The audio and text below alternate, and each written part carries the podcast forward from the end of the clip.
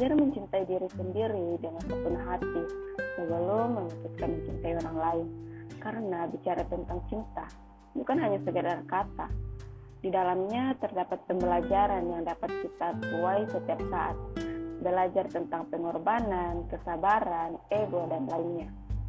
Mungkin kita pernah bahkan sering merasa diri ini banyak kekurangan hingga membuat diri dan tidak bersyukur mulai membanding-bandingkan diri dengan orang lain dari segi finansial, fisik, kecerdasan, sampai pasangan. Mereka tidak puas dengan apa yang kita miliki saat ini.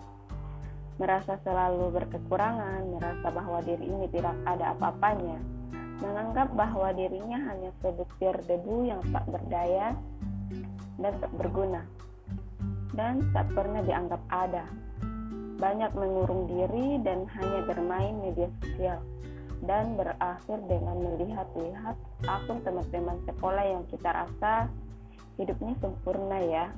Lalu kembali merasa tak berdaya dan mengutip nasib yang ada pada dirinya. Kian lama kian mengusik jiwa selalu merasa bahwa hidup ini tidaklah adil.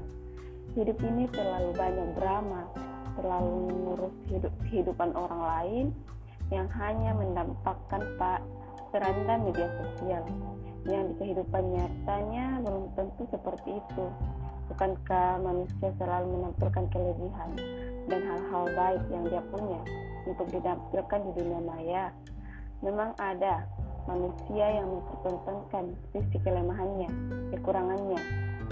Kembali pada self love self love Mencintai diri sendiri berarti menerima apa yang telah digariskan dalam hidup dengan sepenuh hati, menerima segala kekurangan dan menjadikannya bahan evaluasi untuk lebih mensyukuri.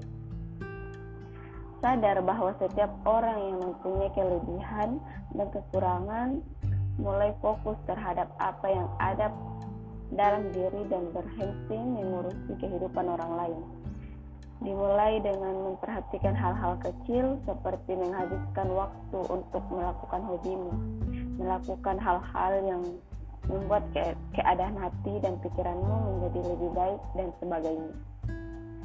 Bila kita sudah sampai pada titik begitu mencintai diri sendiri, maka tahap selanjutnya belajar mencintai orang lain dengan sepenuh hati, siapa pun, orang tua, keluarga, sahabat, teman, juga seseorang yang mampir ke hatimu.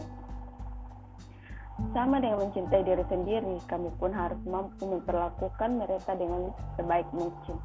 Bila nanti ada luka, jangan kau salahkan diri, sebab itu semua sudah lumuran terjadi. Karena cinta bukan hanya tentang menerima kelebihan, tapi bagaimana kita menghargai kekurangan seseorang dan menerimanya tanpa perlu diumbar-umbar. Belajar tak meninggalkan, belajar menjadi dewasa, belajar mengambilkan ego. Karena mencintai adalah proses pembelajaran dalam hidup. Dari sana kita belajar banyak hal, hal yang tidak diajarkan di sekolah. Sesungguhnya manusia tidak ada yang sempurna kawan. Setiap insan yang bernyawa dilahirkan dengan keunikan masing-masing. Bila Tuhan menyamaratakan manusia, maka tak ada namanya perbedaan dan keunikan. Itulah mengapa manusia ditakdirkan dengan kelebihan dan kekurangan, agar kelak ia bisa belajar mengisi kekurangan seseorang dengan kelebihan yang dia punya.